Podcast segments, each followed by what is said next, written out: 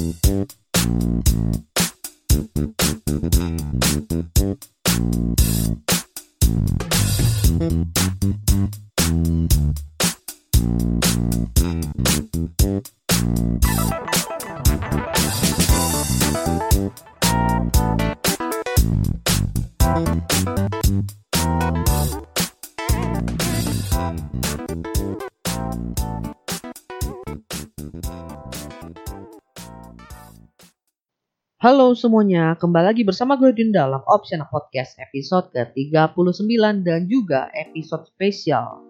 Kok spesial? Karena episode ini adalah episode khusus untuk merayakan anniversary satu tahunnya Opsiana Podcast. Yeay. Gila, gak nyangka gue udah sekitar satu tahun gue bikin podcast di Opsiana Podcast ini.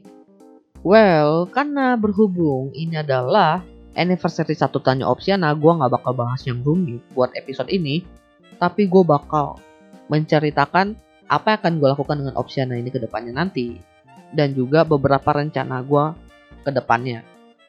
Loh, kok lu nyeritain gitu, Win? Jadi, gue itu pengen sharing aja apa yang gue pikirkan, karena Opsiana ini sebenarnya selama setahun itu gue mencari semacam karakter gimana sih enaknya bawa opsional podcast ini? Gimana sih penyampaian yang enak? Dan gue merasa udah menemukan itu makanya gue pengen keep on track di sini aja. Dan gue pengen sharing goals ke depannya nanti itu seperti apa di opsional podcast ini.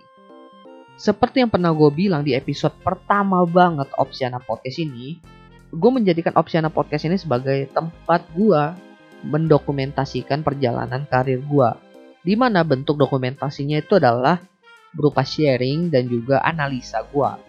Selain itu, Opsiana Podcast menjadi tempat gue bereksperimen terhadap banyak hal. Salah satunya adalah tools-tools marketing yang banyak banget nih orang ngomongin di luar sana di internet dan juga di sekitar gue. Banyak banget tools-tools yang mereka ceritain dan gue coba gunakan di Opsiana Podcast ini. Selain tools, gue juga bereksperimen dengan strategi. Salah satu strategi yang pernah gue coba terapkan adalah strategi 1.x dolarnya Gary V. Maksudnya apa tuh? Mungkin kalian kalau nonton channelnya Gary V di YouTube, dia punya strategi yang namanya 1,8 dolar, di mana bisa diterapkan di sosial media mana aja untuk meningkatkan engagement.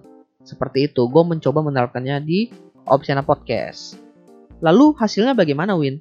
Hasilnya adalah gue udah menemukan bahwa strategi ini bagaimana sih prosesnya? Apakah berhasil atau enggak? Tapi gue membutuhkan waktu yang cukup lama untuk benar-benar ngerangkum ini menjadi sebuah konten yang bisa gue sharing buat kalian semua. Toh kalau misalnya strategi ini gue terapkan di satu bulan doang, lalu hasilnya misalnya, wih bagus nih, langsung gue omongin tuh kayak belum solid aja. Apalagi ini kalau kalian pengen buat usaha kecil-kecilan, kalian pengen memanfaatkan sosial media atau media online itu, kalian kan harus tahu nih toolsnya bagaimana atau strateginya bagaimana. Tapi banyak yang biasanya nggak mau ngambil resiko. Gue tahu, gue paham bahwa banyak orang yang menyediakan training, misalnya kayak Facebook Ads, dan itu biasanya berbayar. Gue paham kenapa training itu berbayar, dan kenapa yang gratis itu biasanya penjelasannya itu kurang lengkap. Gue tahu kenapa. Karena sharing yang mereka atau kurikulum yang mereka siapkan itu membutuhkan waktu yang cukup panjang untuk disampaikan kepada kalian. Makanya mereka itu biasanya pasang yang berbayar. Salah satu contohnya itu kayak Facebook Ads. Nah, orang itu kalau mau jualan pasti di, kalau nanya media promosi yang paling bagus itu apa? Banyak yang bilang Facebook Ads. Tapi pas dicari tutorialnya yang gratis kok nggak jelas. Akhirnya nyari yang berbayar tapi nggak mau ngeluarin duit buat training tersebut. Akhirnya gue pun memutuskan untuk melakukan eksperimen buat Facebook Ads ini. Sebenarnya udah cukup lama, pas gue mulai usaha dulu gue mencoba lalu gagal gagal gagal gagal lalu gue pakai lah di Opsiana ini dan gue mulai menemukan titik terang tentang Facebook Ads ini. Cuma ketika gue udah punya hasilnya nih udah gue rangkum apakah gue bakal sharingnya berbayar? Wah enggak lah tenang aja santai. Gue bakal slow gue bakal mencoba mengeneralisasi dulu nih bagaimana Facebook Ads itu bekerja dan bagaimana menggunakan Facebook Ads itu secara umum karena masalah yang sebenarnya terjadi itu adalah bukan mereka itu nggak bisa pakai toolsnya, tapi ada kesalahan mindset nih. ketika orang menggunakan Facebook Ads. Itu yang membuat mereka atau orang-orang yang udah menggunakan yang gagal itu merasa bahwa Facebook Ads itu gagal buat mereka. Kok gue bisa bilang kayak gini? Karena gue pernah berada di posisi gue menggunakan Facebook Ads dan gue gagal karena gue punya mindset seperti itu. Dan setelah gue mencoba merubah mindset gue, lalu menerapkannya di Opsiana Podcast, gue menemukan titik terang bagaimana cara menggunakan Facebook Ads dengan bukan tepat sih, tapi bisa dibilang setidaknya dengan benar. Lalu menurut gue konsep yang gue terapkan di awal ini di episode paling pertama itu sampai sekarang udah berjalan dengan baik. Gue bisa mendokumentasikan, bisa sharing, lalu bisa bereksperimen juga. Tapi gue menemukan kendala yaitu semua hal yang gue sharing itu malah berubah ke arah yang teknis dan juga penuh dengan analisa. Contoh aja, buat studi kasus. Studi kasus itu biasanya gue butuh riset dan analisa sekitar 3 mingguan paling lama. Lalu buat yang LinkedIn kemarin, gue itu harus pakai aplikasinya atau sosmednya itu sekitar 3 bulanan baru gue bisa ngejabarin kayak gituan. Dan gue merasa gue puas dengan hasilnya itu, tapi karena penuh dengan hal teknis dan analisa itu itu memakan waktu yang cukup banyak dan membuat gue agak kesulitan buat sharing hal-hal lain. Dan sepertinya udah jadi karakternya opsional juga ketika membahas satu hal itu harus disertakan dengan fakta-fakta dari beberapa sumber lain. Kemudian gue juga berterima kasih ya buat Anchor itu karena selain menyediakan platform buat posting podcast, dia juga menyediakan analytical tools di mana gue bisa tahu nih kapan pendengar Opsiana Podcast itu ngedengerin podcast gue. Gue udah tahu polanya gimana. Itu pokoknya thank you banget. Sehingga gue bisa lebih efektif ketika ngebuat konten. Next, selain gue bikin podcast, gue juga balik nulis artikel. Di mana artikel tersebut gue posting di Medium dan juga di Quora tentunya. Belum lagi gue juga sering ngebuka Q&A kan, yang bisa kalian tanyakan lewat Quora. Karena di Quora sendiri gue sering banget dapat pertanyaan-pertanyaan baru setiap harinya. Dan belakangan gue lagi nggak aktif di Quora karena gue lagi ngejar deadline. Makanya pas gue buka agak meledak juga nih. Buset banyak banget pertanyaan yang harus gue jawab. But it's okay. Lalu bagaimana nih ke depannya Opsiana Podcast ini akan berjalan? Well, Opsiana Podcast ini bakal tetap keep on track seperti sekarang ini dengan beberapa improvisasi tentunya. Untuk topik, gue akan tetap mempertahankan yang studi kasus karena gak tau kenapa itu banyak banget yang dengerin. Dan untuk segmen-segmen yang lain, gue akan ngeliat lagi cross check gimana buat satu tahun ini prosesnya, apakah bagus atau enggak. Kemudian untuk Instagramnya Opsiana juga udah mulai aktif lagi karena gue udah punya satu admin nih buat ngehandle Instagramnya Opsiana. Lalu gue juga berencana buat ngebuat website untuk Opsiana Podcast. Tujuannya apa? Tujuannya gue pengen mengetahui bagaimana perkembangan podcast di Amerika itu kalau diterapkan di Indonesia. Karena podcast yang ada di luar negeri itu polanya adalah mereka bikin podcast upload di website kemudian didistribusikan. Kemudian banyaklah tuh channel-channel kayak platform-platform kayak Anchor, Xbox, Spotify baru nyatut podcast mereka. Bukan nyatut sih kayak ngambil RSS-nya lalu dimasukin ke platform mereka. Sedangkan di Indonesia itu sedikit beda. Kita uploadnya ke Anchor.